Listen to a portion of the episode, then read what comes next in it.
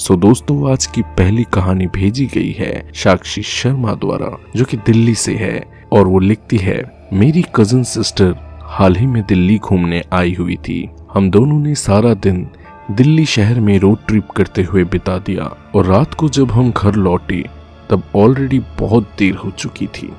हमने dinner complete किया और यूँ ही बात करते करते टॉपिक कब खो स्टोरीज की ओर चला गया, पता ही नहीं चला।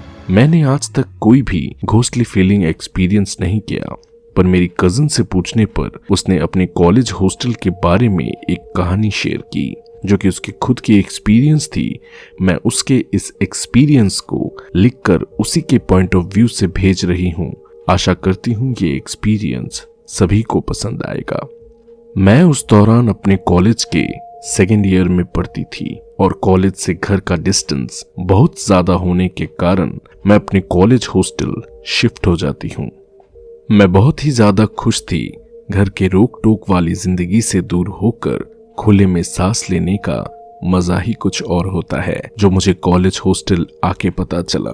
हमारा हॉस्टल काफ़ी पुराना था और इलेक्ट्रिसिटी सिर्फ़ हॉस्टल के रूम में ही थी, यानी कि कॉरिडोर और बरामदे में बिल्कुल खूब अंधेरा रहता था।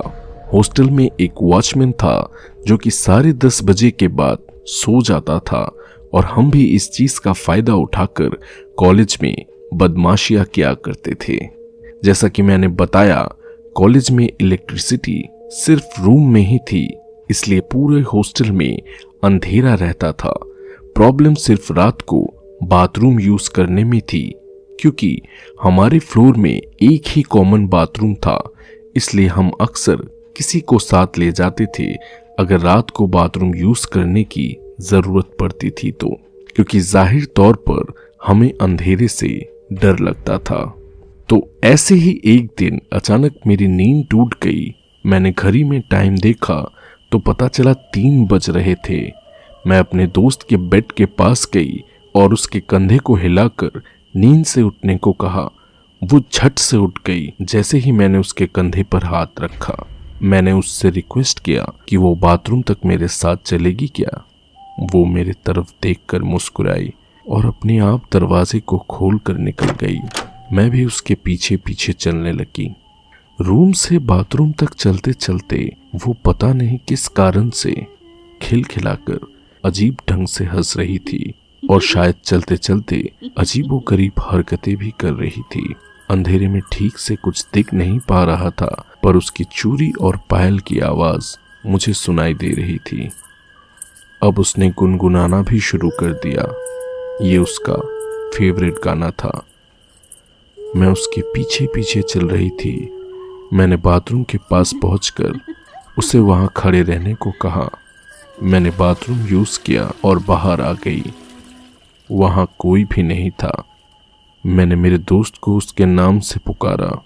और पता नहीं कहाँ से वो फिर से निकल आई। उसी तरह गुनगुनाते हुए, बाथरूम से रूम की ओर चलते वक्त वो फिर से वैसे ही अजीबो गरीब हरकतें कर रही थी। कभी मुस्कुराती, कभी थोड़ा बहुत नाचती भी। पता नहीं, एक अजीब फीलिंग हो रही थी मुझे, पर मैंने तब उतना ध्यान नहीं दिया। फिर हम लोग अपने रूम आ गए। मैंने उसे थैंक यू बोला, पर उसने मेरे बात का कोई रिप्लाई नहीं दिया, और मैं सो गई।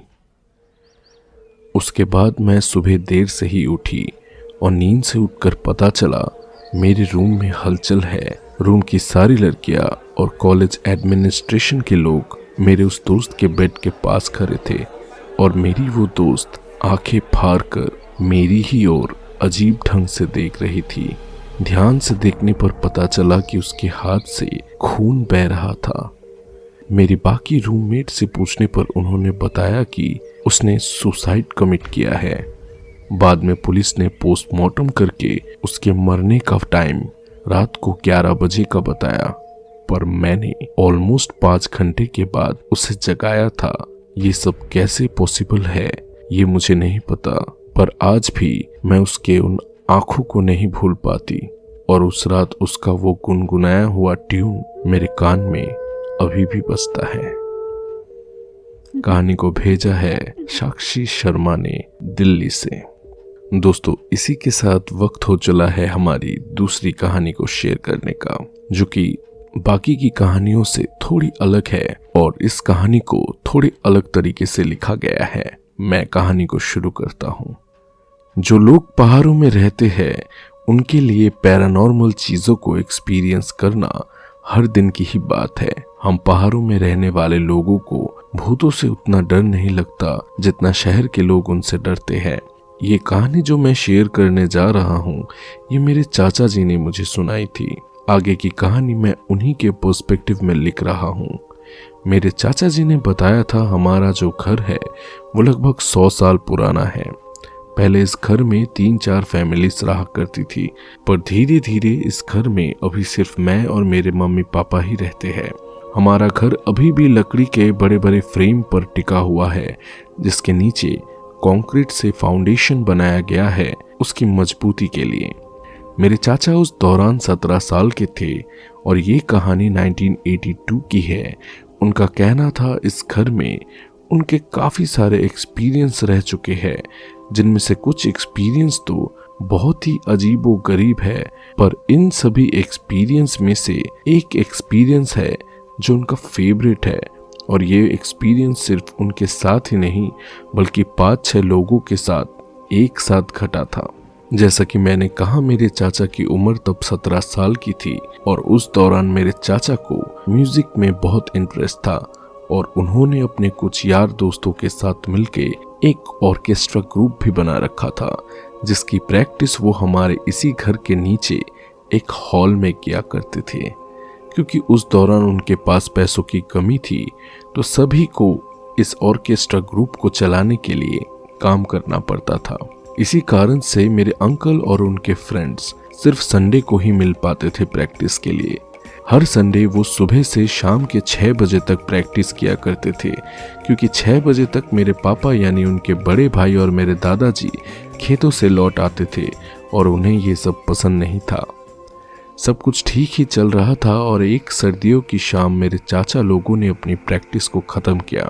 उस दिन उनका एक शो था दूसरे गाँव में, क्योंकि सर्दियों में दिन छोटे होते हैं, इसलिए तब ऑलरेडी रात हो चुकी थी। शो में जाने के लिए उन्होंने एक गाड़ी हायर की थी, जिसमें सभी एक के बाद एक म्यूज़िक इक्विपमेंट्स को लोड कर रहे थे। सभी ने बारी बारी से मिलकर उस हॉल को खाली कर दिया और गाड़ी में बैठ गए, शो के लिए निकलने के लिए। तभी अचानक मेरे अंकल को याद आया कि उन्होंने अपना जैकेट हॉल में ही छोड़ दिया था। उन्होंने सभी को गाड़ी में ही रुकने को कहा और बोला, मैं एक मिनट में मेरा जैकेट लेके आया। सभी गाड़ी में बैठकर मेरे अंकल का इंतज़ार करने लगे। मेरे अंकल दौड़कर नीचे सीढ़ियों से ही हॉल पर उतर आए। उन्होंने लाइट जलाई और हॉल एकदम खाली था। हॉल में घुसते ही उन्हें एक अजीब सा डर लगा और तभी रूम के कोने में उन्हें कोई बैठा हुआ नज़र आया। ये कोई साया जैसा कुछ था, जो कि बिल्कुल काले रंग का था। मेरे चाचा बेहद डर गए। उनको ऐसा लगा, मानो किसी ने ठंडे पानी से उन्हें भिगो दिया है। तभी उन्हें याद आया कि उनके माँ ने उन्हें ऐसे टाइम में हनुमान चालीसा जाप करना सिखाया था। मेरे चाचा मन मन में हनुमान चालीसा पढ़ने लगे और चिल्लाकर बोलने लगे कि मुझे तुमसे डर नहीं लगता। और वो धीरे धीरे दरवाजे की ओर बढ़ने लगे। दरवाजे के पास पहुंचकर उन्होंने दरवाजे को ज़ोर से बंद कर दिया और सीढ़ियों से ऊपर चढ़ गए।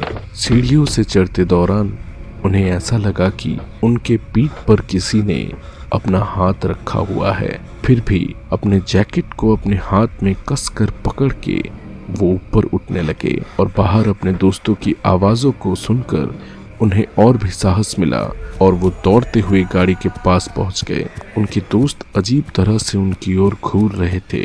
वो एक बार उनकी ओर देखते और एक बार उनके पीछे घर की ओर।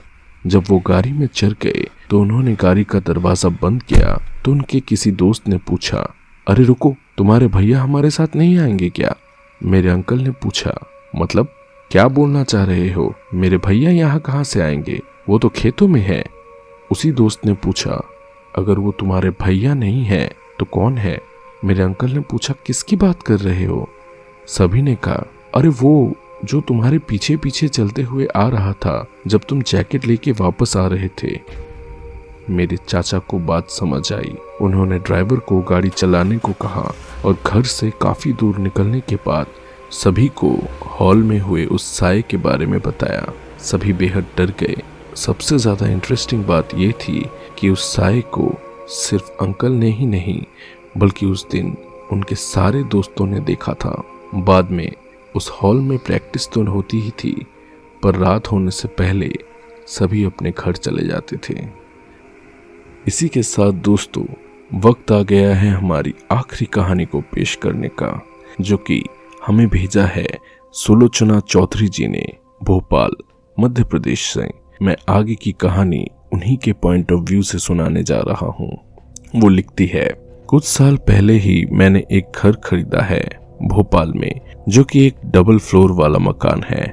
मैं और मेरे पति, हम दोनों ही अलग अलग ऑफ़िस में काम करते हैं तो इसी कारण से मुझे कई बार अकेले ही घर में रहना पड़ता है, जब तक मेरे पति ऑफ़िस से नहीं आ जाते। एक शाम क्या हुआ कि मैं ऑफ़िस से जल्दी चली आई? मेरी तबीयत थोड़ी खराब थी और मैं उस दौरान एक मंथ की प्रेग्नेंट थी। मैं घर पहुँची और मुझे पता नहीं क्यों लगा कि ऊपर के फ्लोर में कोई है।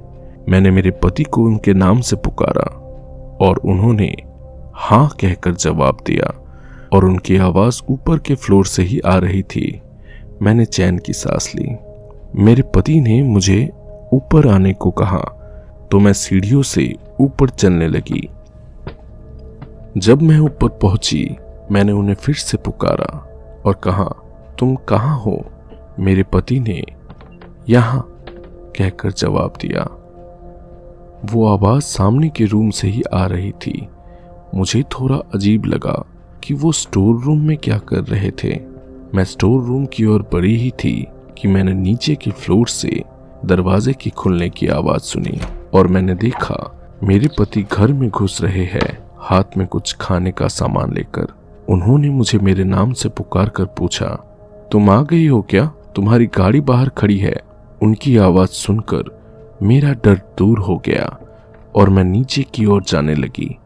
पर सीढ़ियों की ओर जाने से पहले मैंने एक बार फिर से स्टोर रूम की ओर देखा और मैंने देखा, स्टोर रूम के दरवाजे पर मैं खुद खड़ी हुई हूँ। मेरी ही ओर मुस्कुरा कर देखते हुए।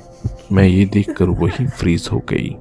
इसके बाद कई बार मैंने खुद को हमारे ही घर में यहाँ वहाँ चलते देखा है। जैसे कि एक रात मैं बाथरूम करने उठी थी। प्रेगनेंसी के दौरान यूजुअली मुझे चार से पाँच बार बाथरूम जाना ही पड़ता था। पर उस रात बाथरूम यूज़ करने के बाद मैंने खुद को दरवाजे के पीछे खड़े होकर मेरी ही रूम में झांकते हुए देखा। मुझे ऐसा लगा मैं खुद को कैसे देख सकती हूँ। मैं तब इतना डर जाती थी कि मैं अपने आप को आईने में भी नहीं देख पाती थी। मैंने इसके बारे में मेरे पति को कुछ नहीं बताया, पर मेरे डॉक्टर से इसके बारे में शेयर करने पर उन्होंने बताया कि प्रेगनेंसी के दौरान स्ट्रेस होने के कारण ऐसे हल्यूशनेशन होना आम बात है। इसके कुछ महीने बाद एक दोपहर संडे को मैं अपने बेड पर सो रही थी और मेरे पति मेरे साइड में सोफे पर बैठे थे और टीवी देख रहे थे। जब मैं नींद से उठी तो मैंने देखा मेरे पति किसी वजह से बहुत डरे हुए हैं। इसका कारण उनसे पूछने पर उन्होंने बताया कि उन्होंने अभी अभी मेरे जैसे दिखने वाली एक औरत को ज़मीन पर उल्टा होकर रेंगते हुए, दरवाजे के सामने से गुजरते हुए देखा है। उन्होंने बोला उन्हें लगा, मैं शायद मज़ाक कर रही हूँ। फिर उन्हें अचानक से याद आया, मैं तो आठ महीने की प्रेग्नेंट हूँ। मेरे लिए वैसे चलना इम्पॉसिबल है। तभी उनकी नज़र मेरे बेड में गई, जहाँ मैं सोई हुई थी। मैं उनकी बात सुनकर बेहद डर गई और मैंने उन्हें इतने दिन इस घर में घटी सारी घटनाओं के बारे में बताया।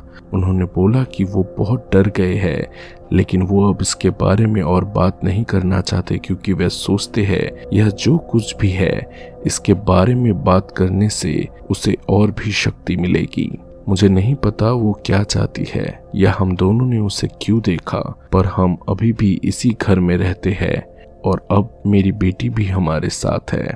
सुलोचना चौधरी, भोपाल, मध्य प्रदेश से। दोस्तों, इसी के साथ वक्त आ गया है आज के एपिसोड को खत्म करने का। अगर आप चैनल पर नए हैं तो इस चैनल को सब्सक्राइब कर लीजिए और अगर आपको मेरी कहानी अच्छी लगी तो लाइक, कमेंट और शेयर करना ना भूले। मैं इसी तरह फिर से लौट आऊँगा अगले संडे और भी कुछ नई कहानियों को लेकर। तब तक के लिए गुड बाय दोस्तों।